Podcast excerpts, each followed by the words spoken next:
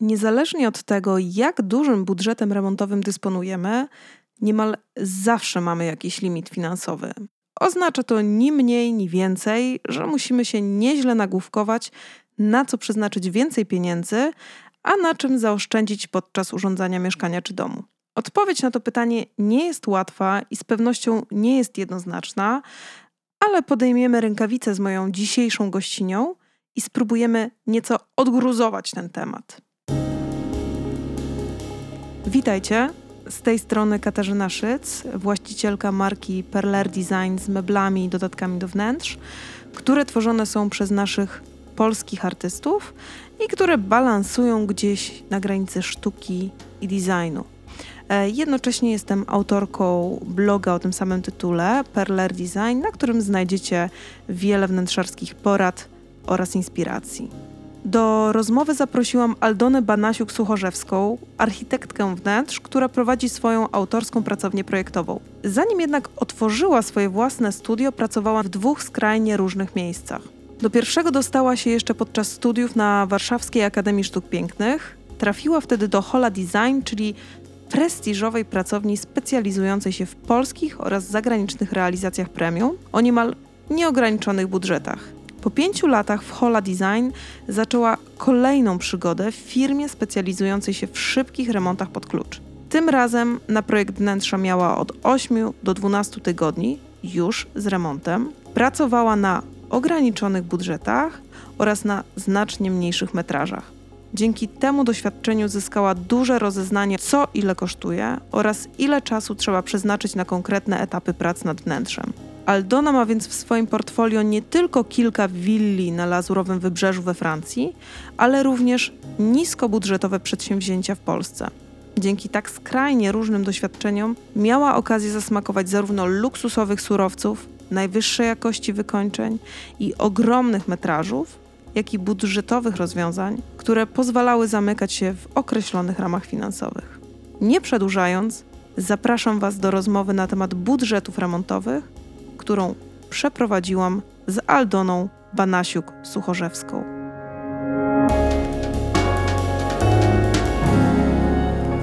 Cześć Aldono. Cześć. Ogromnie się cieszę na naszą rozmowę, bo dziś będziemy dyskutować na, uważam, turbo ciekawy temat i ważny temat, taki z perspektywy osób urządzających swoje mieszkanie czy dom, bo będziemy rozmawiać o budżetach, ale nie o konkretnych kwotach, tylko raczej pogadamy sobie o tym, w co warto zainwestować, a na czym można zaoszczędzić podczas remontu mieszkania i domu. Cieszę się, że zaproponowałaś ten temat, bo myślę, że, że jesteś tutaj naprawdę e, świetną osobą do, do, do podzielenia się wiedzą właśnie na ten temat. Zacznijmy może od, od absolutnych podstaw czyli od prac remontowych, od tego, w jakie Twoim zdaniem materiały takie wykończeniowe, budowlano-wykończeniowe e, warto inwestować, a na czym można zaoszczędzić? Oj, to od razu zaczęłaś z takiej grubej rury, a moim zdaniem powinniśmy, powinnyśmy zacząć od tego, e, czy warto zatrudnić architekta. Mhm. E, czy powinniśmy taką pozycję uwzględnić w naszym budżecie? E, ponieważ e, uważam, że zatrudnienie architekta, specjalisty jest naprawdę niewielkim ułamkiem naszego całego budżetu i niewielkim ułamkiem tego, ile kosztuje nas zakup mieszkania czy budowa domu. I, I, powinniśmy się zastanowić, zrobić sobie rachunek sumienia, e, czy na pewno jesteśmy w stanie udźwignąć ten temat sami, bo to później wiąże się właśnie z zaplanowaniem budżetu i z wydatkami, również takimi, na które zupełnie możemy nie być przygotowani. Tak, bo architekci, przepraszam, właśnie architekci mają na tyle dużą wiedzę, że oni gdzieś już czują. E, troszkę lepiej od nas, którzy nie mają w ogóle doświadczenia, w co warto inwestować, a w co nie, prawda? Bo gdzieś już tyle tych projektów zrealizowali, że, że, że mają na ten temat pojęcie. Dokładnie i również e, zatrudnienie architekta będzie wiązało się z tym, że jest on w stanie przewidzieć błędy, jest w stanie dopasować tą przestrzeń idealnie do naszych potrzeb e, i jest w stanie te potrzeby przewidzieć, a również e, jest w stanie oszczędzić nam wielu problemów i stresów. Wiecie, ja nie chcę, żeby ten podcast był o tym, dlaczego warto zatrudnić architekta, bo na pewno wiele rozmów już na ten temat powstało, ale zachęcam Was do tego. Natomiast jeśli jesteście zdecydowani, jeśli macie może już jakieś e, pewne doświadczenie, to teraz porozmawiamy, jak podejść do tego budżetu, żeby on nas po prostu nie y, zniszczył i nie zmiótł z powierzchni ziemi. Tak, jest tak dużo wydatków, że, że warto sobie faktycznie porozkładać to na czynniki pierwsze, nie? Co, co, co, gdzie, gdzie ten budżet swój zainwestować. E, na początku e, ja bym sugerowała, żebyście odpowiedzieli sobie na kilka pytań i to jest bardzo ważne. Po pierwsze, czy to jest nowa inwestycja, w stanie deweloperskim, bo tutaj koszty będą zupełnie inne, czy to jest przebudowa i czy musimy się liczyć na przykład z kosztami jakichś rozbiórek, wyburzeń, usunięcia starych elementów, wywiezienia starych mebli, zamówienia kontenera. To wszystko ma znaczenie. I musimy sobie również odpowiedzieć na pytanie, czy to jest nasze mieszkanie docelowe, czy tutaj chcemy mieszkać na długie, długie lata, czy to tylko jest e, na przykład e, inwestycja na pewien okres czasu. Kolejne pytanie, czy to jest mieszkanie dla nas, czy to jest mieszkanie na wynajem, bo też wtedy inaczej podchodzimy do takiego budżetu i inaczej dobieramy właśnie te materiały. Okej, okay. dobra. No to yy, co, popróbujemy sobie poodpowiadać na te pytania w różnych wariantach? Dokładnie, możemy, możemy sobie odpowiedzieć. Później kolejnym elementem, na który chciałabym zwrócić Wam uwagę przy planowaniu budżetu i przy dobieraniu materiałów, będzie E, kolejność prac, kolejność wykonywanych prac i to, na ile te materiały są potrzebne i na jak długo zostaną z nami i czy łatwo jest je wymienić, czy niekoniecznie. No właśnie, tak. To wiesz co? E, może zacznijmy od tego naszego wymarzonego, docelowego. Co ty na to? Takiego... Wymarzone docelowe, a czy pierwsze, którym się zajmujemy? Och, Boże, tyle tutaj tych zmiennych. Dokładnie. No, wiesz co? Yy... Ma to ogromne żartuję, znaczenie. Nie, żartuję. Ma, ma to znaczenie, cię. oczywiście. Nie odstraszajmy jesteśmy... tych naszych słuchaczy. Jezu, e, bo po pierwsze, jeśli to jest pierwsze, to w ogóle nie wiemy, co nas czeka. E, mhm. E, jeśli to już jest kolejne, no to też jesteśmy uzbrojeni na to, jakich błędów tak. nie popełniać. E, tak. I co nam się sprawdziło, a co się nie sprawdziło, jeśli nie zatrudniamy architekta, bo ten mhm. architekt już posiada taką wiedzę. Dobrze, mhm. koniec tych żartów. Zdradzę Wam tą tajemną wiedzę. Dawaj, Aldona. Więc tak, Przede wszystkim e, jest to nasze wymarzone mieszkanie. Powiedzmy, no jedno z pierwszych, już w jakimś wcześniej mieszkaliśmy, może wynajmowanym, coś nas tam denerwowało, coś nam się nie podobało. E, I teraz tak. Każdy architekt rozpoczyna projekt od takiego projektu funkcjonalnego. I też poleciłabym Wam podejście e, w kwestii budżetu właśnie do tego projektu funkcjonalnego. Czyli y, musimy sobie przed sobą odpowiedzieć, czy, co jest dla nas ważne. Czy gotujemy dużo w kuchni? I to będzie determinowało na przykład rodzaj materiału, jaki wybierzemy na blat. Czy, y, czy, czy mieszkanie będzie tylko naszą sypialnią? Czy całe dnie spędzamy y, na zewnątrz, na mieście, jemy na mieście, spotykamy się na mieście, a w domu tylko przychodzimy się przespać? to wszystko tak naprawdę wpływa na ten budżet i, i determinuje to, czy trzeba będzie na te materiały wydać. Mhm. Cięż, ciężki temat, który sama wybrałam, a e, chciałabym Wam w tym, e, w tym pomóc. E, więc na początek pójdziemy, wrócimy do tego tematu kolejności pracy. Czyli jeśli już wiemy, jaką funkcję będzie, to mia będzie miało to nasze mieszkanie, czy zdecydujemy się konkretnie wyburzyć jakąś ściankę, przesunąć coś, przesunąć otwór drzwiowy, to właśnie determinuje koszty, jakie poniesiemy, czyli przede wszystkim prace budowlane. To jest taki największy koszt całego mieszkania i musimy to mieć z tyłu głowy. Posiadając projekt, możemy wycenić te prace budowlane w różnych e, miejscach, u różnych ekip budowlanych czy zaprzyjaźnionych wykonawców. Natomiast jeśli nie posiadamy takiego projektu, samodzielnie możemy policzyć to wszystko, wykorzystując takie gotowe kalkulatory internetowe które mniej więcej szacują ten koszt prac budowlanych, jakie będziemy musieli uwzględnić. I to jest tak naprawdę jeden z większych kosztów. Później właśnie dochodzą koszty materiałów. I tak jak Ty powiedziałaś, zaczynamy od tych takich materiałów, które zostaną z nami na długo. Tak jest. Czyli podłogi, Drzwi Najważniejsze podłogi. Drzwi i okna, tak. Podłogi, drzwi i okna. E, okładziny ścienne. Mhm, Tak, farby, e, płytki, tak. Czyli- Tapety. Mhm. tapety, dokładnie. Jeśli to mieszkanie dla nas, e, no i to naprawdę szereg pytań, na które trzeba odpowiedzieć, żeby później e, nie żałować pewnych decyzji. E, warto zainwestować w podłogę drewnianą, jeśli dużo czasu spędzamy w domu, ale jeśli mamy zwierzęta, e, no to należy do tego również podejść bardzo ostrożnie, ponieważ przy zwierzętach lepiej sprawdzą się na przykład podłogi kamienne lub gres.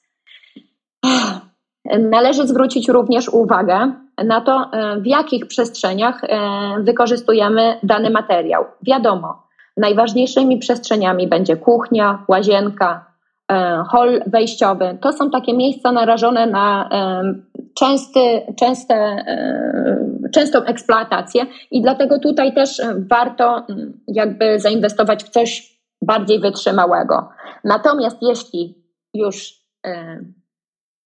wiemy, że na przykład metraż mieszkania jest bardzo duży, e, no to pomieszczenia, na których można oszczędzić, to są na przykład sypialnie, pokoje dziecięce, ale z drugiej strony też naturalne materiały inaczej wpływają na nasz komfort. Czyli jeśli położymy sobie na przykład panele w pokoju dziecięcym, no to musimy sobie odpowiedzieć, czy chcemy, żeby nasze dziecko na takiej plastikowej podłodze się bawiło i spędzało e, całe dnie. Mhm. Jasne. Wiesz, y, tak, na pewno rozmowa o płytkach, y, gresach i tym podobnych rzeczach, y, to, to, to może sobie faktycznie zostawimy na kuchnię i łazienki, a teraz spróbowałybyśmy ugryźć właśnie temat tych podłóg drewnianych i tych różnych rodzajów, nie? No bo tam mamy e, panele jakieś laminowane, takie drewno e, podobne, typu, nie wiem, wykonane z MDF-u czy tam HDF-u, e, parkiet i deski warstwowe.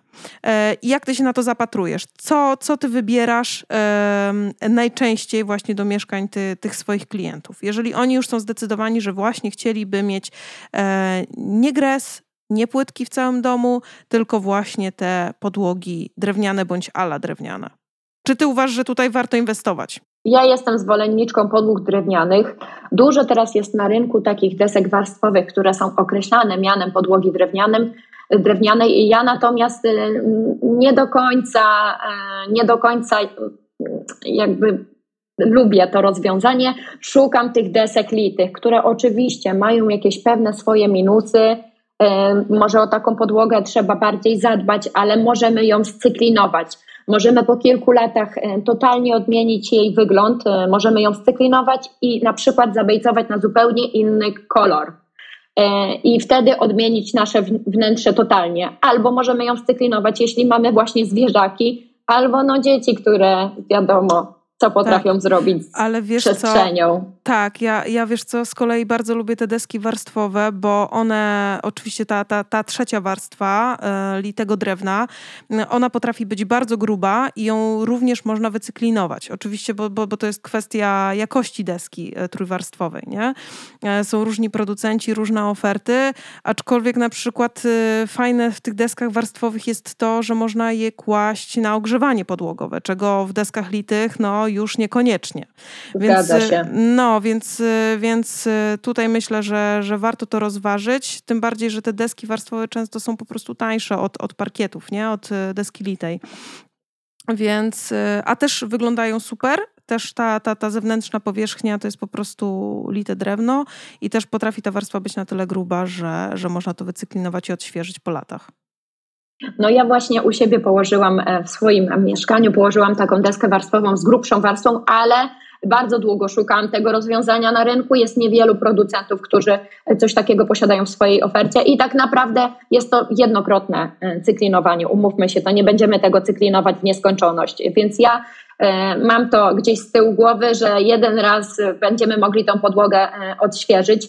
Natomiast powiem Ci, że można znaleźć, można znaleźć. Kwestia długości i szerokości desek. Po prostu z pewnych elementów trzeba by było w tym przypadku zrezygnować, ale odpowiedzieć sobie na pytanie, czy chcemy mieć podłogę na lata, czy po prostu chcemy mieć podłogę, która będzie super wyglądała, i to jakby są pewne rzeczy, które się równoważą i uzupełniają.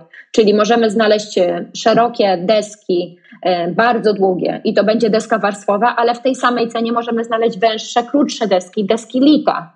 No i to już pytanie, E, tak, do nas, do nas. Co, co my preferujemy i tak jak mówiłam właśnie o tym ogrzewaniu podłogowym, trzeba to uwzględnić. Tak, ogrzewanie podłogowe, masz rację.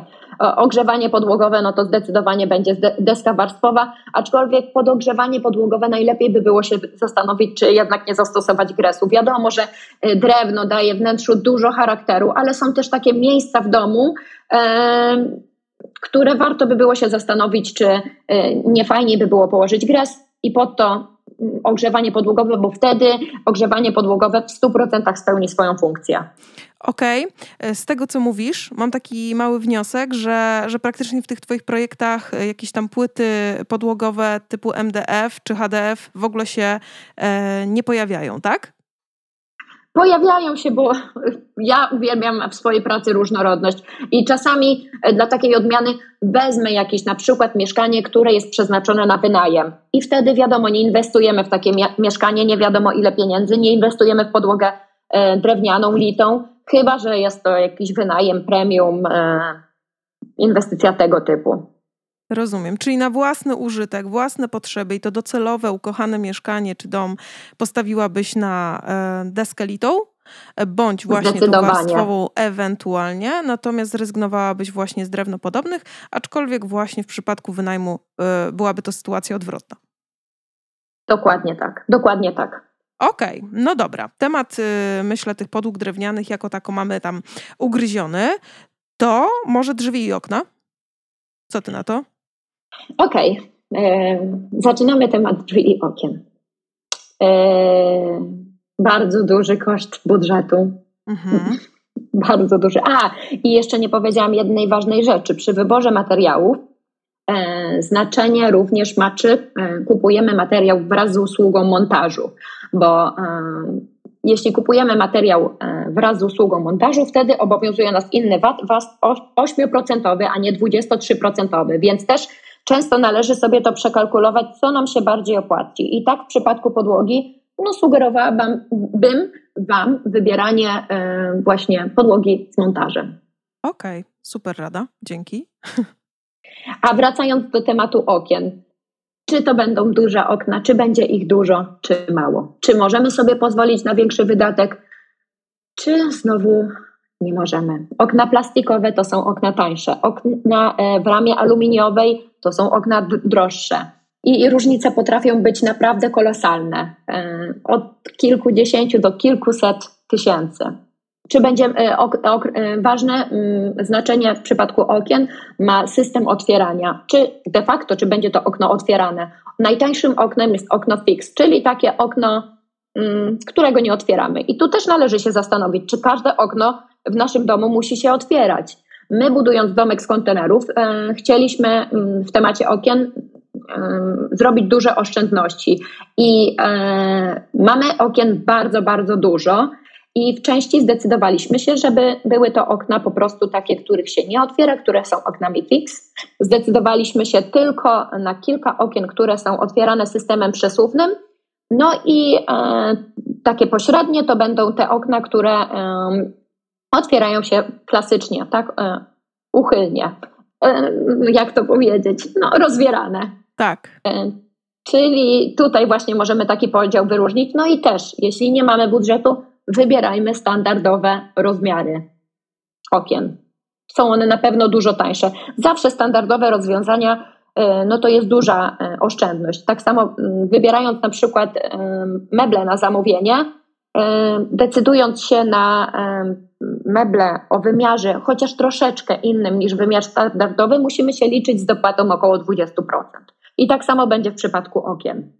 Okej, czyli poczekaj, jeżeli zaoszczędzimy właśnie na oknach, zdecydujemy, że tutaj gdzieś w tym naszym budżecie e, nie, nie chcemy przeznaczyć tych dwu, dużych kwot, mm, to musimy się liczyć z tym, że te okna będą plastikowe, a nie aluminiowe bądź drewniane, tak, z tego co rozumiem. Jednocześnie będą mieć bardziej ograniczone funkcje. Mogą mieć, niekoniecznie będą, ale mogą mieć. I tutaj oszczędzamy. Czy, czy te tańsze okna wiążą się z czymś jeszcze, prócz estetyki e, oraz funkcjonalności? Na przykład długowiecznością. Długowieczność, no to myślę, że jednak te wszystkie okna e, mają długą gwarancję. Natomiast e, kwestia e, tej oszczędności i e, tego, jakie one spełniają parametry techniczne. Mhm. Okej. Okay. Więc to też ma znaczenie. Jasne. Dobra. Mm, a co z drzwiami wewnętrznymi? Tutaj też oczywiście jakość wpływa na cenę, ale również i marka. Jak generalnie jak we wszystkich elementach do wnętrza. Mhm drzwi, e, same skrzydła drzwiowe różnią się tym, co mają w środku, czyli drzwi lite będą najdroższe, a drzwi e, z takim plastrem miodu wewnątrz, takim kartonowym, które tak naprawdę jakby e, ktoś miał większą siłę, to może przebić ręką, no to będą drzwi najtańsze i takie drzwi zazwyczaj są spotykane w marketach i naprawdę stąd się bierze cena tych skrzydeł, ale również właśnie marka ma na to, ma na to wpływ. I żeby wnętrze wyglądało bardziej premium, powiedzmy, a nie chcielibyśmy na te drzwi wydawać fortuny, e, ja klientom sugeruję powiększanie tych otworów e, drzwiowych do wysokości 2,40, bo jest to jeszcze taka wysokość, która, e, która diametralnie nie wpływa na cenę tych drzwi. Czyli idąc wyżej z wysokością, już te ceny się robią po prostu kosmiczne a powiększając otwór do wysokości 2,40 nasze wnętrze zyskuje po prostu niesamowicie i to jest mój naprawdę jeden z trików, które stosuję w projektowanych przez siebie wnętrzach i na które namawiam inwestorów, bo to jest y, naprawdę y, nie taka wielka y, inwestycja, a, a niesamowita różnica pod kątem estetycznym. Okej, okay, a jeżeli ktoś ma mieszkanie 3,5 wysokości? 3,5 metrowe? Tak no to też musimy y, brać pod uwagę, że, że takie bardzo wysokie skrzydło, nie dość, że będzie drogie, to jeszcze może być problem z tym, żeby ono się nie wygięło lub nie wyginało lub nie przyjechało od razu wygięte. Okej, okay, czyli Bo zachowałabyś to... tę wysokość 2,4. Y, w ogóle lubię tą wysokość i stosuję ją w projektach. U siebie w mieszkaniu właśnie miałam, mam bardzo dużą wysokość, bodajże 3,30 i tam zrobiliśmy drzwi takie naprawdę wysokie, nie pamiętam już, ale około 2,80. No i pewne problemy oczywiście się tam pojawiły. Dobra. A co ty rekomendujesz tym swoim klientom, jeżeli oni właśnie zastanawiają się nad zakupem drzwi? Bo tak jak e, zauważyłaś, w tych marketach budowlanych bardzo często te drzwi mają niską cenę. I czy ty byś rekomendowała tego typu rozwiązania? A jeżeli tak, to w jakich sytuacjach? One mają niską cenę ze względu na to, co mają w środku, czyli one mm, często nie spełniają w ogóle żadnych oczekiwań pod kątem akustycznym, na przykład. Więc zastanówmy się, czy chcemy mieć takie drzwi, przez które wszystko słychać. To jest taka główna cecha, na którą należy zwrócić e, uwagę przy wyborze drzwi. E, ale takie drzwi możemy na pewno zastosować do mieszkania na wynajem, więc e, one będą wyglądały fajnie, będą wyglądać, tego nie widać, co jest w środku, a, a powiedzmy mogą wyglądać. Więc e, jeśli urządzamy mieszkanie na wynajem, sugeruję, że można takie drzwi zakupić i też przy wyborze drzwi ważny jest czas oczekiwania na takie drzwi. E, jeśli planujemy budżet i planujemy zakupy, powinniśmy o tym pomyśleć na samym początku, bo teraz e, z tego, co się orientuję, jest to około 16 tygodni, więc warto na to zwrócić uwagę, nie czekać do ostatniej chwili, e, tylko zamawiać je w miarę na początku. Jasne, ja osobiście uważam, że wybór drzwi ma ogromne znaczenie i, i faktycznie te z marketów budowlanych. Hmm, one no, no dalekie są od ideału. Oczywiście jest to jakiś kompromis, szczególnie kiedy mamy ograniczony budżet, ale myślę sobie, że, że te drzwi mają ogromny wpływ na, na taką ostateczną estetykę e, i to widać, że coś jest faktycznie z litego drewna bądź, bądź z jakiegoś szlachetnego materiału, a coś jest po prostu kawałem e, kartonu, tak jak zauważyłaś, prawda? Więc e, myślę, że to jest w, z mojej perspektywy coś, w co warto zainwestować w tym naszym docelowym mieszkaniu. E, ale co ty w ogóle myślisz o tym, żeby na przykład poszukać drzwi e, używanych, które często są piękne, rzeźbione, e, takie z klasą, a ich ceny są zdecydowanie niższe niż tych takich drewnianych, świeżo wykonanych przez stolarzy. Bardzo mi się podoba ten pomysł, żeby szukać drzwi używanych na przykład, ale to wszystko determinuje to, w jakim stylu chcielibyśmy nasze wnętrze urządzić. Teraz y, bardzo modnym rozwiązaniem jest stosowanie drzwi z, y, z ukrytą ościeżnicą, y, ale to właśnie wszystko zależy, jaki efekt chcemy we wnętrzu osiągnąć. Więc stare drzwi jak najbardziej, ale nie, niekoniecznie będą pasowały do każdego typu ościeżnicy, więc zwróćcie na to uwagę. Jeśli drzwi ukryte, no to muszą one jakby komponować się z całością wnętrza, i już tutaj nie zastosujemy sobie drzwi takich rzeźbionych, powiedzmy. No, y, ja bym nie zastosowała. Może są architekci, którzy by zastosowali. Tak, no trzeba wziąć to pod uwagę, absolutnie. Tak jak mówisz, stylistyka i, i same możliwości takie typowo funkcjonalno-architektoniczne.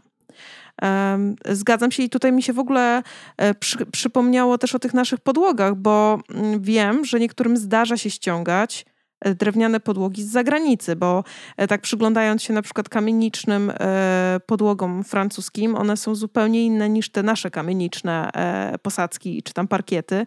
I, i czy ty w ogóle miałaś kiedyś takie doświadczenie, że ściągałaś drewniane posadzki gdzieś z kamienic z zagranicy, które były po prostu tańsze ostatecznie? Powiem Ci, że jeszcze nie mam takich doświadczeń.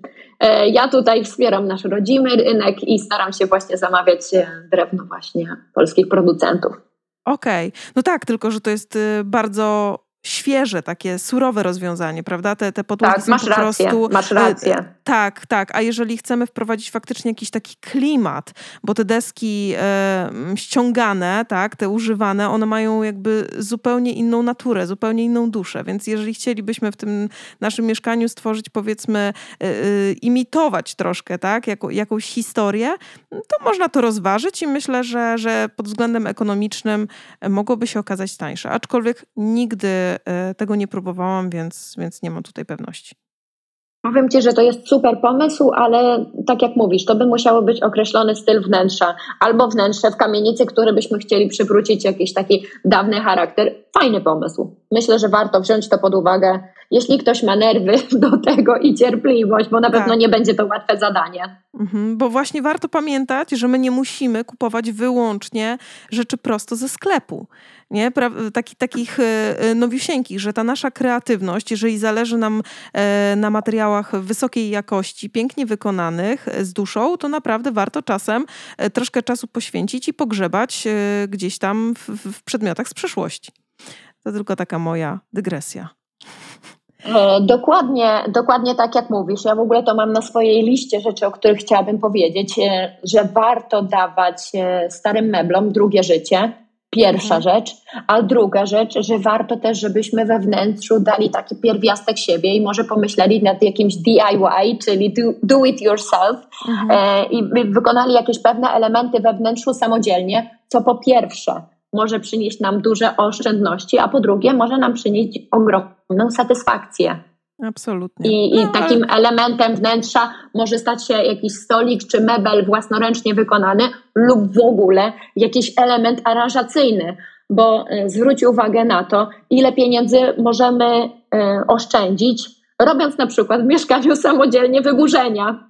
Tak. Ile radości w ogóle to może nam dać, a, a to jest duży koszt, duży koszt y, całego E, przedsięwzięcia. Na przykład, jeśli mamy te wnętrza e, takie z drugiej ręki, e, w, których będziemy się urządzali, no to mm, przygotowanie takiego e, mieszkania e, pod rozpoczęcie prac to jest kilka dobrych tysięcy.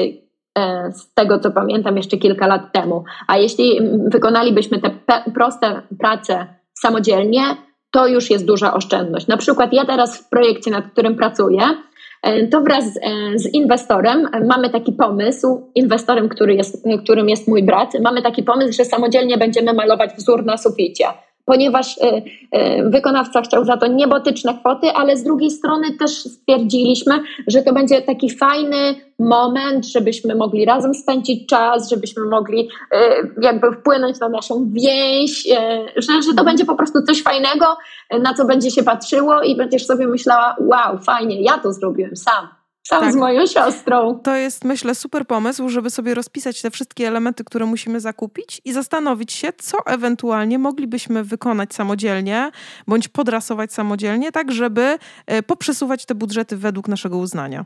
I naszych potrzeb. Dokładnie tak, dokładnie mhm. tak. Ale też powiem Ci, że y, jeśli nawet zrobimy sobie na początku taki kosztorys y, i wypiszemy wszystko i podsumujemy i policzymy, to zawsze trzeba w tym budżecie uwzględnić taką rubrykę wydatki nieprzewidziane, czyli po prostu zawsze, zawsze się coś wysypie, zawsze coś nam się odwidzi, e, zawsze, no nie zawsze, ale no warto być na to przygotowanym. Pewnie. To co, wracamy do tej naszej listy e, materiałów wykończeniowych. Słuchaj, tutaj na, na, na niej znalazły się mniej, mm, również farby. Co ty myślisz o tych farbach? Czy w farby e, do wnętrz warto inwestować większe pieniądze? E, no bo oczywiście mamy pełną rozpiętość cenową dotyczącą właśnie farb. E, czy jeżeli mamy mały budżet bądź ograniczony budżet, stwierdzasz, że nie ma potrzeby inwestowania jakichś dużych pieniędzy właśnie w farbę?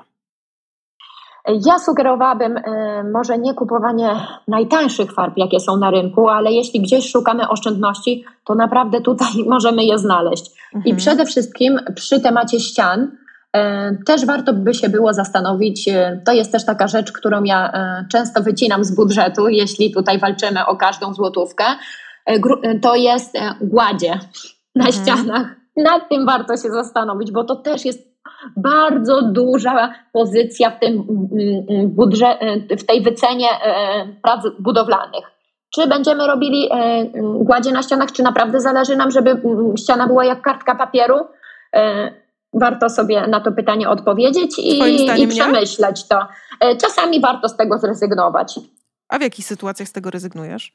Na przykład e, rezygnowałam z, e, z gładzi, e, kiedy urządzałam dla mojej młodej klientki jej pierwsze mieszkanie i naprawdę tutaj walczyliśmy o każdy, każdą złotówkę, a zależało nam na tym, żeby mieszkanie nie straciło po prostu takiego ogólnego swojego charakteru i, i, i nie chcieliśmy na przykład kupować tańszego mebla, woleliśmy zainwestować w, jakiś, w, jaką, w jakieś oświetlenie, w jakąś lampę, mhm. niż właśnie wydawać kilka tysięcy na gładzie czyli za te kilka tysięcy kupiłyśmy lampę z efektem wow, zamiast po prostu mieć Rozumiem. ściany gładkie jak kartka papieru. Tak, czasem można je zatuszować, nie wiem, nałożeniem jakichś tekstur bądź e, właśnie Dokładnie. odpowiednich e, farb, prawda, jakichś tam strukturalnych. I to też jakby będzie miało swój fajny charakter. Myślę, że jeżeli nie chcemy podkreślać tej takiej surowej faktury ścian, takiej niewygładzonej, to tutaj trzeba uważać na światło, e, jakie stosuje się we wnętrzu, żeby tego Dokładnie nie podkreślać. Tak. Mhm. Dokładnie tak, ale często te mieszkania takie w stanie deweloperskim prosto właśnie odebrane od dewelopera mają te ściany naprawdę dobrze zrobione, no czasami jest to tragedia, więc trzeba przyjść, zobaczyć, ocenić e, o każdej porze dnia, lub wieczorem, też tak. przy sztucznym oświetleniu, i wtedy możemy tą decyzję po, po, podjąć. Natomiast wracając do tematu e, farb, e, przede wszystkim no, takie już najtańsze farby, musimy się liczyć z tym, że mogą odpryskiwać lub łatwo się brudzić, więc e, no, to jest rzecz, na którą powinniśmy zwrócić uwagę. Tak. Również Mhm. E, jak wybieramy farby, warto by było się zastanowić, czy wybieramy właśnie kolor E, z palety NCS i będziemy e, tą farbę sobie mieszać w mieszalni, czy wybierzemy sobie na przykład dostępny, gotowy kolor. Tutaj trzeba oczywiście zrobić, przeprowadzić masę e, prób we wnętrzu, pomalować na różnych ścianach ten nasz wymarzony kolor lub kilka kolorów, zanim zdecydujemy się na e, na ostateczny wybór, e, ale mamy taką dostępność tego koloru i łatwo po prostu podjechać do sklepu i ścianę z powrotem zamalować, jeśli coś tam się wydarzy. Tak, ja tak e, od siebie dodam, że myślę właśnie, że ta inwestycja w farby jest bardzo uzależniona od naszego trybu życia, od liczby domowników. Jeżeli w domu są maluszki i lubią sobie tam się poobijać o ściany albo coś, coś dla nich na bazgrolić, to chyba jednak warto zainwestować w te farby łatwo zmywalne, prawda? Które też, tak. też no, dłużej przetrwają w takich warunkach. A z kolei, jeżeli, e, tak jak wspominałaś wcześniej, rzadko bywamy w tym naszym mieszkaniu, w zasadzie w nim tylko śpimy i pracujemy, e, no to jakość tej farby będzie miała mniejsze znaczenie, a w razie W zawsze możemy sobie tam odświeżyć jakiś fragment. Dokładnie tak, dokładnie tak. Okay. A z kolei mhm. wybierając te farby z mieszalnika, no może się tak zdarzyć, że zapomnimy, jaki to był numer i jak to potem naprawić. Także mhm. e, dla takich zapominalskich albo osób, które nie są bardzo, bardzo skrupulatne, no też polecam właśnie te gotowe kolory, gotowe rozwiązania. Tak, no chyba, bardziej, że, że jest pełna projekt, rozpiętość.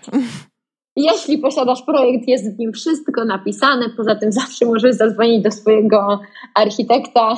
No to Aldona, jaki to był ten kolor u na suficie, na ścianie i zawsze mi, gdzieś to będzie. Te farby z mieszalnika są droższe? Zdecydowanie. Okej, okay, więc y, też musimy mieć to na uwadze, że jeżeli chcemy troszkę przeoszczędzić właśnie na Dokładnie. tym aspekcie, to wybierajmy gotowce.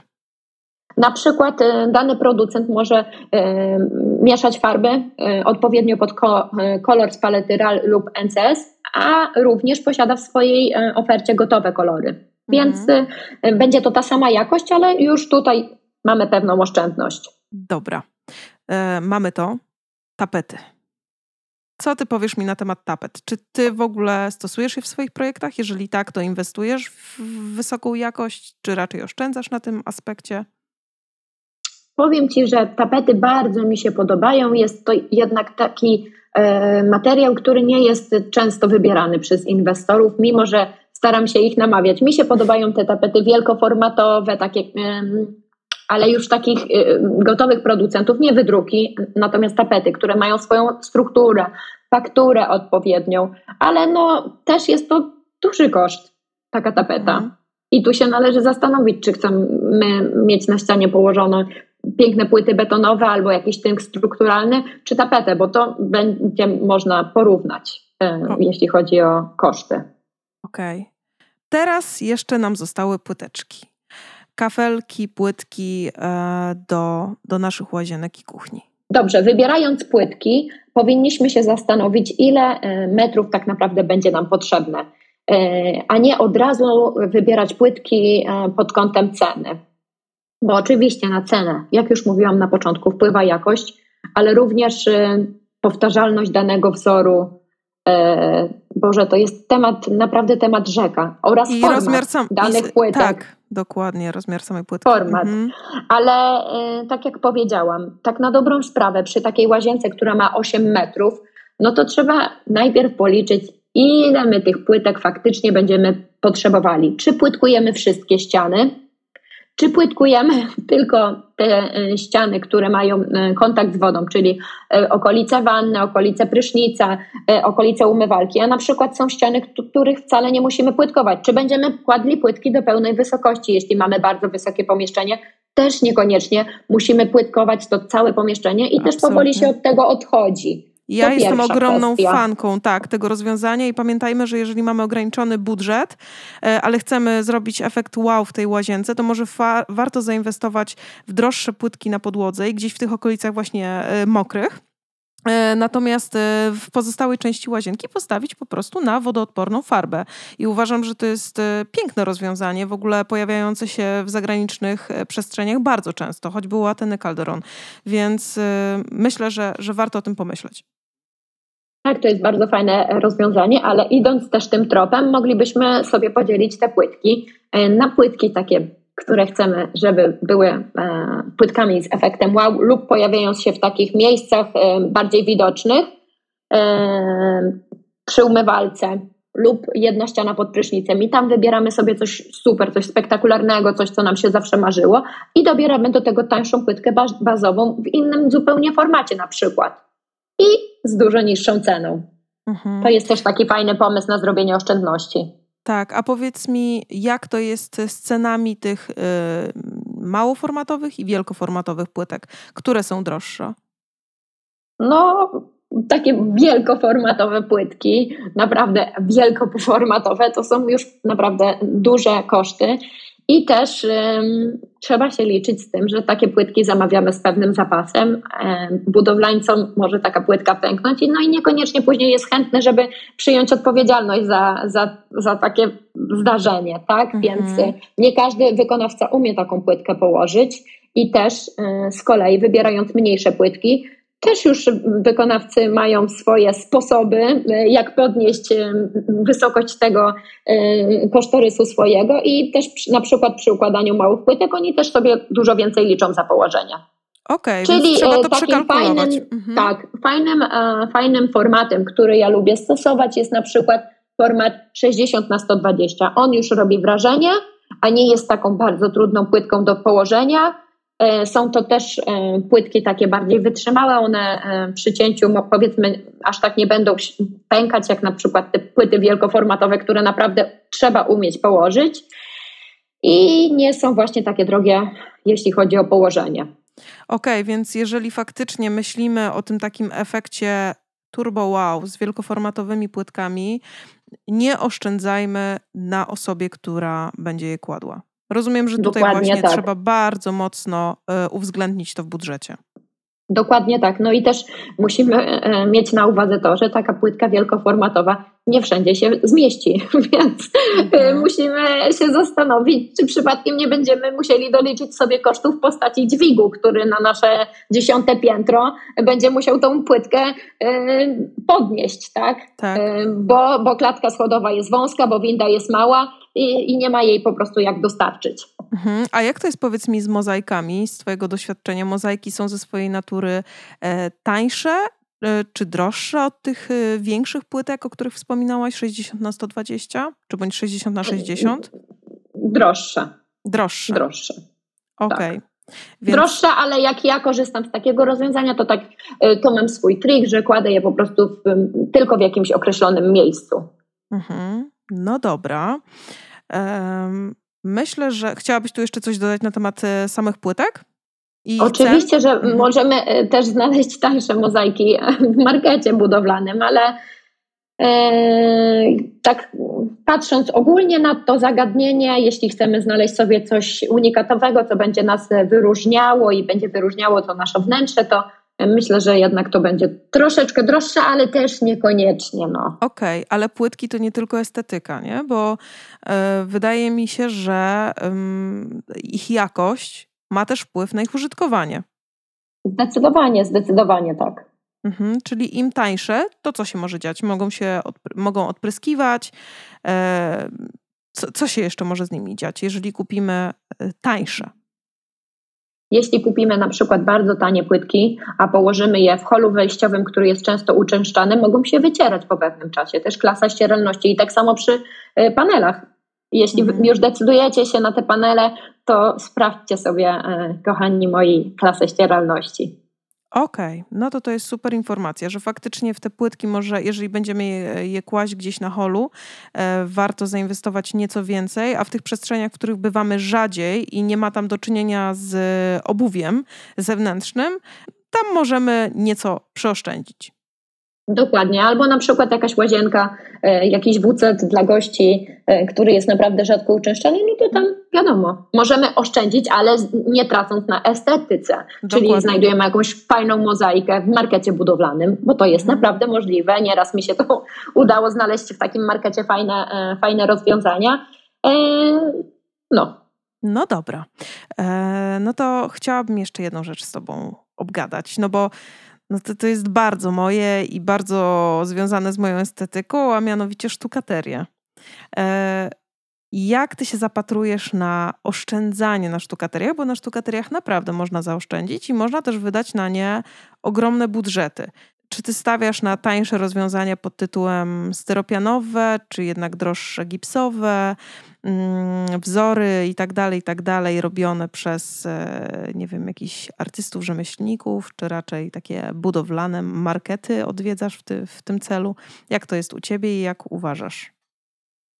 E, zdecydowanie nie kupuję, nie, nie sugeruję moim inwestorom tych um, najtańszych styropianowych, bo to jest po prostu fatalna jakość. Oczywiście bardzo to jest tanie, ale um, po pierwsze, no, a aż e, nie wiem, co powiedzieć na te sztukaterie styropianowe, to jest fatalna jakość. To po pierwsze się odkształca, odgniata, a po drugie żółknie. Więc no, zastanówmy się, czy chcielibyście mieć coś takiego we wnętrzu, a, a po drugie to jest styropian. Fajnym rozwiązaniem są te sztukaterie, e, które już możemy znaleźć w takich lepszych, wyspecjalizowanych sklepach, e, wykonane z takiej e, twardszego materiału, z pianki poliuretanowej, o ile się nie mylę, mhm. jakieś to są polimery twarde, nie odkształcają się, nie zmieniają swojego koloru. Ja bardzo lubię to rozwiązanie i często stosuję w swoich projektach. No natomiast no już te sztukaterie gipsowe, no to to już będą niesamowite koszty. koszty. Tak, one są często odlewane właśnie na specjalne zamówienia i tak dalej, i tak dalej. Ja gdzieś kiedyś usłyszałam e, o tym, że jeżeli faktycznie mamy ograniczony budżet w tym zakresie i nie chcemy wydawać jakichś kroci na sztukaterię, to warto te, te z twardszych materiałów, bardziej trwałych, zastosować przy podłodze, i do wysokości powiedzmy oparcia krzesła czy, czy fotela, mm, bo tam faktycznie będziemy mieć z nimi kontakt, tam będziemy o nie ocierać, tam będziemy je dotykać butem i tak dalej, tak dalej. Natomiast te tańsze, choćby te styropianowe nieszczęsne, zastosować wysoko pod sufitem, e, bo, bo tam po prostu nie będą miały kontaktu z, z nie wiem, z naszymi dłońmi, plecami i, i stopami. Tak, masz rację, ale nie wiem, czy to aż będzie taka ogromna oszczędność. Wiesz co, no tylko podajemy możliwości. Polecam Wam bardzo, jeśli decydujecie się na e, sztukaterię, żeby mm, raczej nie kup... Nie, no nie kupujcie styropianu. To jest, e, to już się totalnie odchodzi. Ja to widziałam, że sprzedają to w marketach budowlanych. Totalnie nie wiem, kto to kupuje, bo po prostu każdy, nawet palcem można w tym zrobić dziurę. A taki poliuretan jest naprawdę wytrzymały i sprawdzi się i to, uważam, że to jest materiał taki no, na lata. No nie jest to materiał naturalny, natomiast no, y, jest bardzo funkcjonalny. Okej, okay, no to super. To dzięki za tą informację. Mm, myślę, że na te gipsowe możemy pozwolić sobie wtedy, kiedy dysponujemy naprawdę dużymi budżetami um, i kiedy chcemy zrekonstruować e, tkankę danego miejsca. Szczególnie Dokładnie tak. kamienicy. tak. Mhm. Dokładnie tak. Dobra, myślę, że te materiały wykończeniowo-budowlane um, omówiłyśmy w jakimś tam szerszym stopniu. E, teraz bym sobie przeszła do wyposażenia wnętrz. E, co ty na to? A ja bym jeszcze mhm. wróciła przy materiałach do blatów.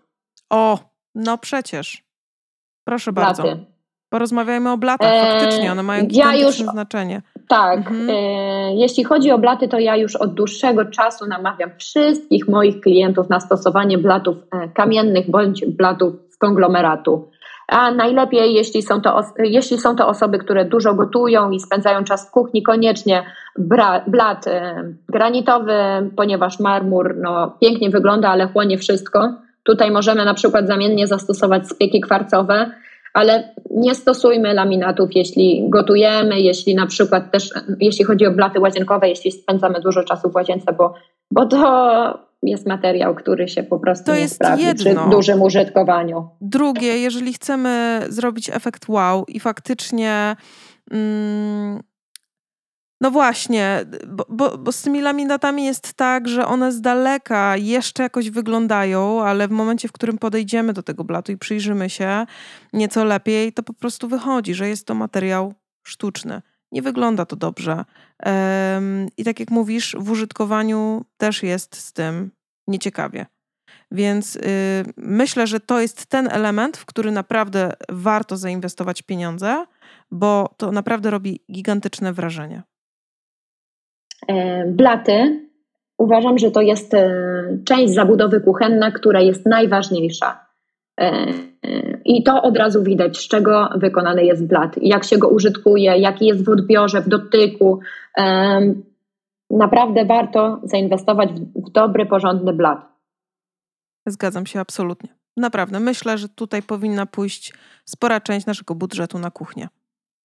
Jeśli gdzieś już mamy w kuchni oszczędzać, to sugerowałabym e, zrobienie e, frontów laminowanych, zwłaszcza, że te laminowane fronty mają naprawdę dobre właściwości. Ja ostatnio zaczęłam stosować tego typu rozwiązania lub na czym jeszcze możemy oszczędzić? Możemy na przykład e, naszą zabudowę wybudować sobie z gotowych korpusów dostępnych w IKEA, a zamówić do tego fajne, niepowtarzalne fronty już z takiej wyższej półki. I tak. to będzie wyglądało jak projekt na zamówienie. E, fronty będą naprawdę unikatowe, bo sporo jest teraz tych firm, które um, proponuje takie rozwiązanie. Chyba Fropt, a kuchnia będzie naprawdę dużo tańsza. Tak. E, tak, oni, ale też jeszcze kilka innych.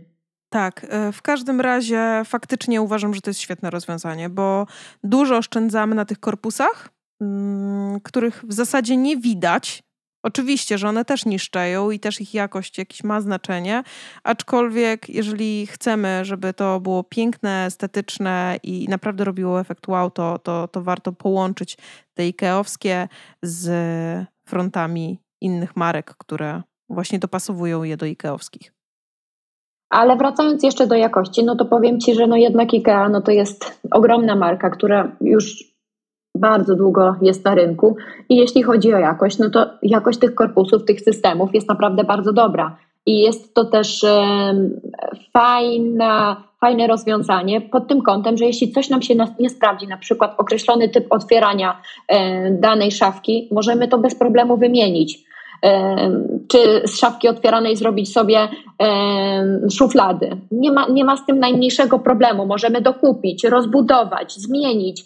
E, jest to naprawdę dobra jakość, a jeśli wybieramy stolarza, tak naprawdę no nie wiemy, co on nam zaproponuje, chyba że jest to sprawdzony, polecony stolarz. Widzieliśmy już jego rozwiązania, e, na jakich on pracuje zawiasach, podzespołach, systemach, a tutaj myślę, że to jest świetny trik, który też zdarza mi się stosować. Okay. Tak, w projektach. A korzystasz czasem właśnie z usług stolarza? Czy raczej właśnie Oczywiście, oczywiście, tak, tak. Mam, mam tu na myśli oczywiście stricte zabudowy kuchenne. Nie mówimy tam o, o, o innych zabudowach, tylko stricte kuchenne.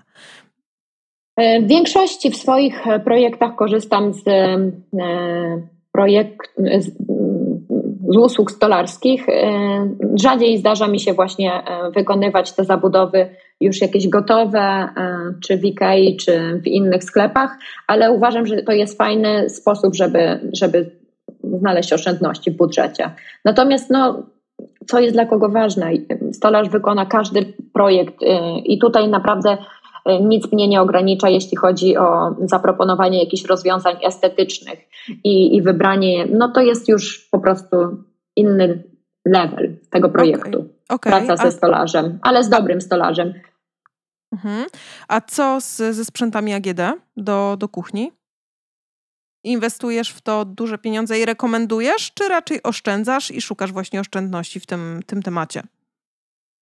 Jeśli chodzi o sprzęty AGD, y, to tutaj y, jakby całość budżetu wy, wyznacza nam tak naprawdę kierunek, w którym pójdziemy to na pewno nie będzie tak, że e, oszczędzamy w całym mieszkaniu i nagle stosujemy tutaj jakieś sprzęty kuchenne z górnej półki. Tylko zazwyczaj to wszystko e, idzie tak jakby jednotorowo, ale są też równolegle i jest też ta e, fajna średnia, górna, pół, górna, średnia półka, z której korzystamy, fajne marki, a nie te topowe i no zazwyczaj z tego korzystam ze swoimi klientami.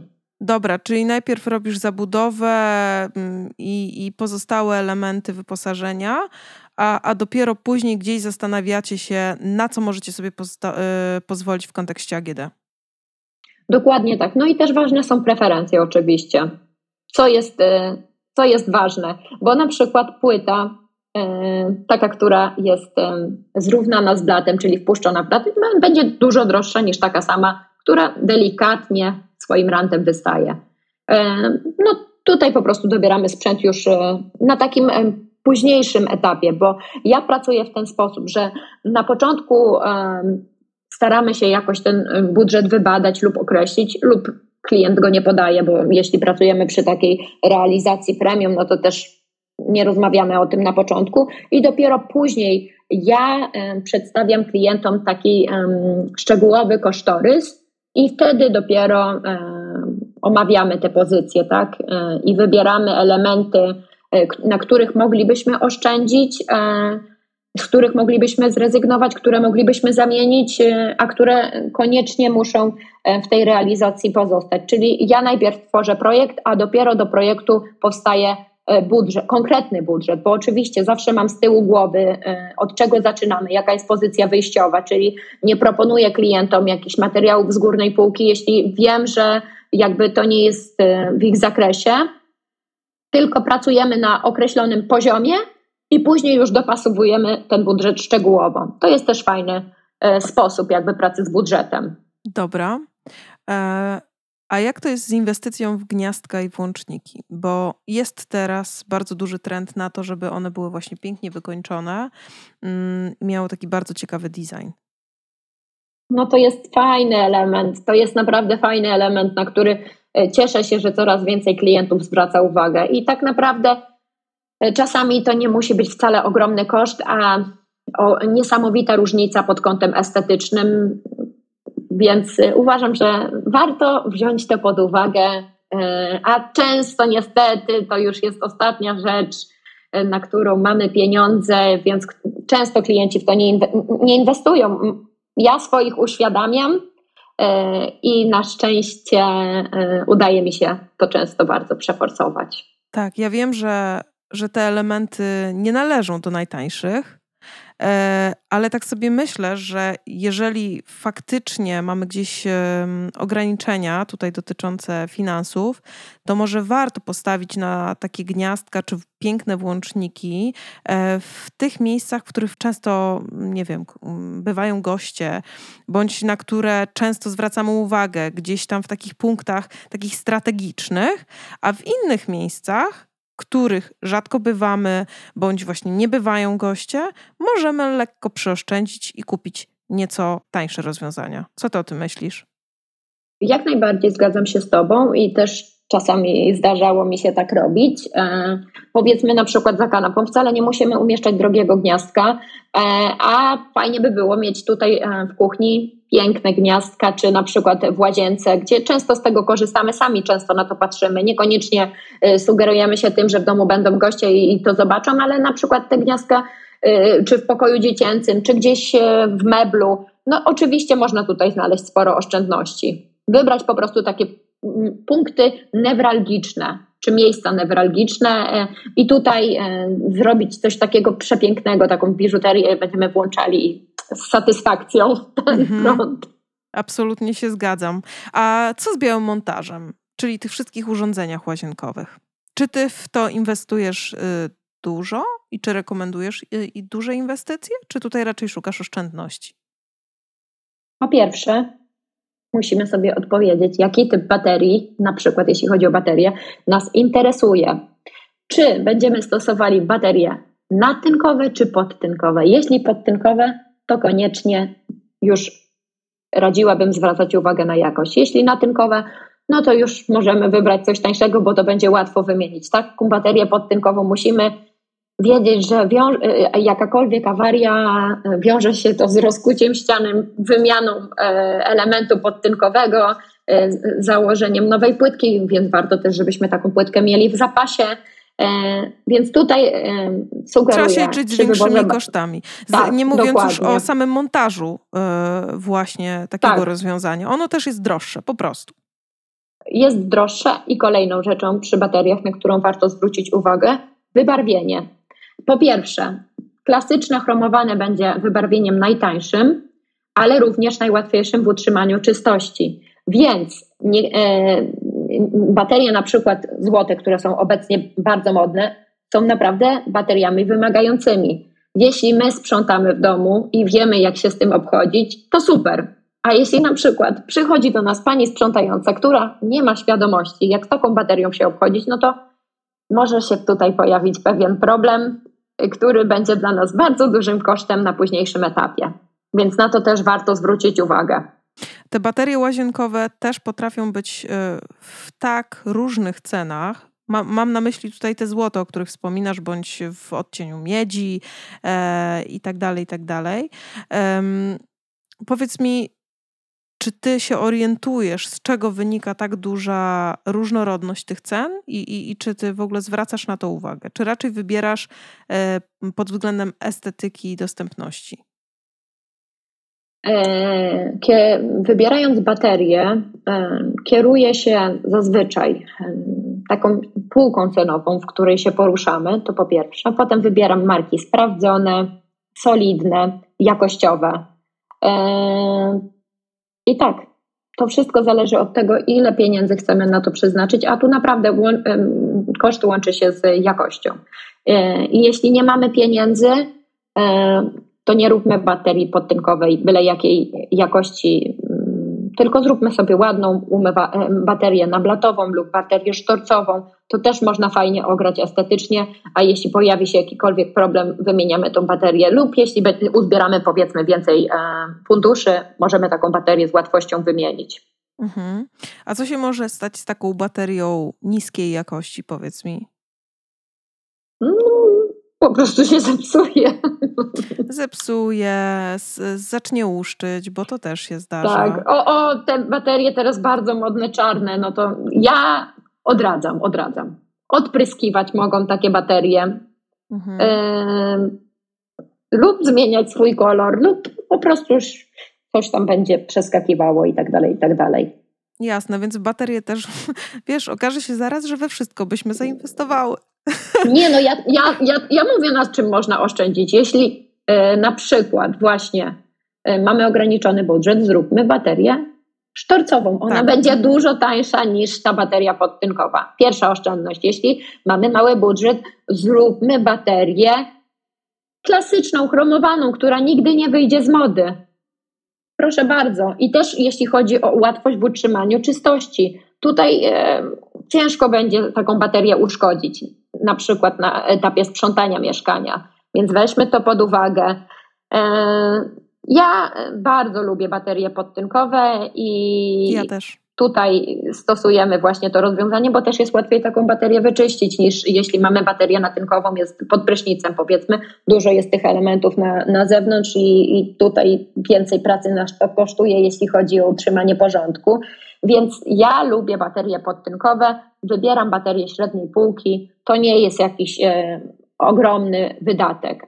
A również zwracam uwagę na dostępność, bo baterie takie już najwyższej półki to jest też duży czas oczekiwania i mniej więcej czeka się tyle, co na fajne, porządne drzwi, więc jeśli już się decydujemy na tego typu rozwiązanie, kupujmy to w miarę szybko. Jasne. A dobra, a teraz umywalka WC, wiesz, e, wanna i tak dalej, i tak dalej. Czy, czy w te elementy uważasz, że warto inwestować duże pieniądze?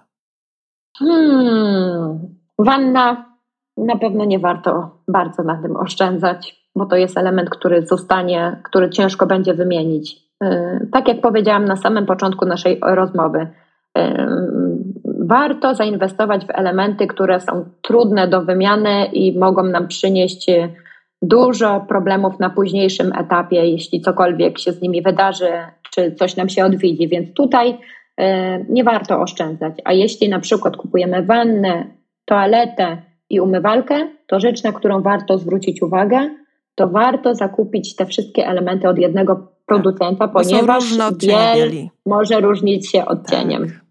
Tak, tak, tak. I tego często nie widać na pierwszy rzut oka, a później łączymy te wszystkie elementy i się okazuje, że tak, milion odcieni bieli. Dokładnie tak. Mhm. W kwestii tych oszczędności, e, wiem, że wanny w zabudowie e, są znacznie tańsze niż te wolnostojące. Powiedz mi, czy to są jakieś duże kwoty i co w sytuacji, kiedy ktoś się po prostu uprze na tą wolno, wolno stojącą? No tak, wydaje mi się, że ta wanna wolnostojąca to będzie około kilka razy droższa niż taka wanna do zabudowy. E, jeśli ktoś marzy o wannie stojącej, proszę bardzo, szukamy oszczędności gdzie indziej i okay. robimy wannę swoich marzeń, a nie do, do końca swoich dni patrzymy, no a ja tu chciałem wolno stojącą i mnie żona zmusiła, e, albo na odwrót, e, do wanny w zabudowie, a trzeba było troszeczkę tak. uzbierać albo gdzieś indziej oszczędzić.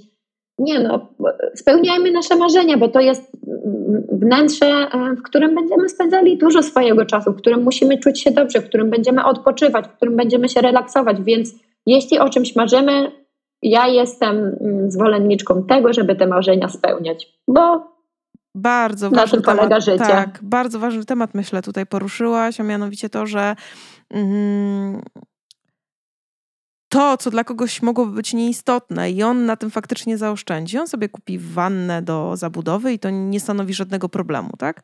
Natomiast jeżeli o czymś mocno marzymy, to przeznaczmy faktycznie na to dużą część naszego budżetu, a poszukajmy tych oszczędności w tych miejscach, w których nie przebywamy tak często albo które nie są dla nas tak istotne. I oczywiście my tu mamy jakieś takie swoje, wiesz, e, preferencje, założenia czy sugestie, ale to, to, to bardzo powinno wypływać z nas samych i z tych naszych potrzeb i tego stylu życia. Tak, ja jeszcze dodam tutaj taką rzecz. Jeśli e, projektujemy wnętrze, urządzamy wnętrze, powinniśmy być sobą i zastanowić się, co jest dla nas najważniejsze. Nie dla koleżanki, nie dla sąsiadki, nie dla mm, kuzynów, ciotek, babci, tylko dla nas, co nam się podoba, w czym my czujemy się dobrze, e, jakimi materiałami chcemy się otaczać, czy jest to dla nas istotne, tak, żeby, żeby to było właśnie kwintesencją nas. Tak, jak najbardziej. No i powolutku, kroczkami zbliżamy się do mm, tych takich ostatecznych elementów wyposażenia, mebli i dodatków, które są taką wisienką na torcie i to tak naprawdę je najczęściej najbardziej podziwiamy. One robią największą robotę w tym naszym wnętrzu, pomimo że, e, tak jak zauważyłaś, finansowo yy, najwięcej wydajemy na te takie prace budowlano-wykończeniowe, które często są w ogóle niewidoczne dla, dla oka. Powiedz mi, co ty lubisz inwestować w kontekście mebli i dodatków, żeby robić ten efekt wow i jednocześnie gdzieś budżetowo w tym wszystkim się e, nie pogubić? E, ja ze swoich studiów na Akademii Sztuk Pięknych e, najbardziej zapamiętałam jedno zdanie mojej pani profesor, że warto we wnętrzu znaleźć takiego głównego bohatera i wokół niego budować tą opowieść. Więc zastanówmy się, jakiego głównego bohatera my byśmy chcieli w takim wnętrzu znaleźć? Czy to będzie przepiękna lampa wymarzona, czy to będzie stolik kawowy, czy to będzie sztuka, obraz. Coś, coś wyjątkowego, co będzie przykuwało uwagę i, i wokół czego zbudujemy całą historię.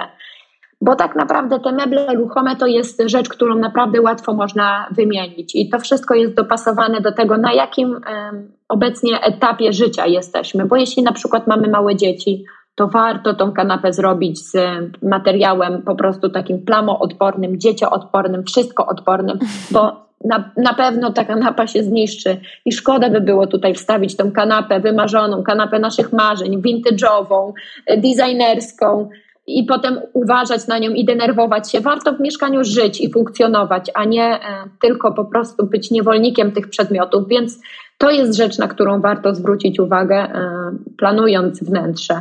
Wszystkie te elementy możemy wymienić, ale też e, warto projekt zrealizować do końca bo musicie mi uwierzyć, że jeśli macie jakiś kabel wystający ze ściany, to będziecie z nim żyli kilka ładnych, dobrych lat i wiem to na podstawie swojego doświadczenia i doświadczenia swoich klientów, więc jeśli realizujemy wnętrze, warto naprawdę zrobić to od A do Z. A jeśli mamy jakieś wymarzone elementy, które obecnie nie są w naszym budżecie, e, zbierać powolutku, oszczędzać i w końcu kupić ten wymarzony okaz. Ale mieć to faktycznie mieć tego w swoich swojego celach głównego bohatera. Tak, tak, tak. tak. tak. Nie mhm. rezygnować.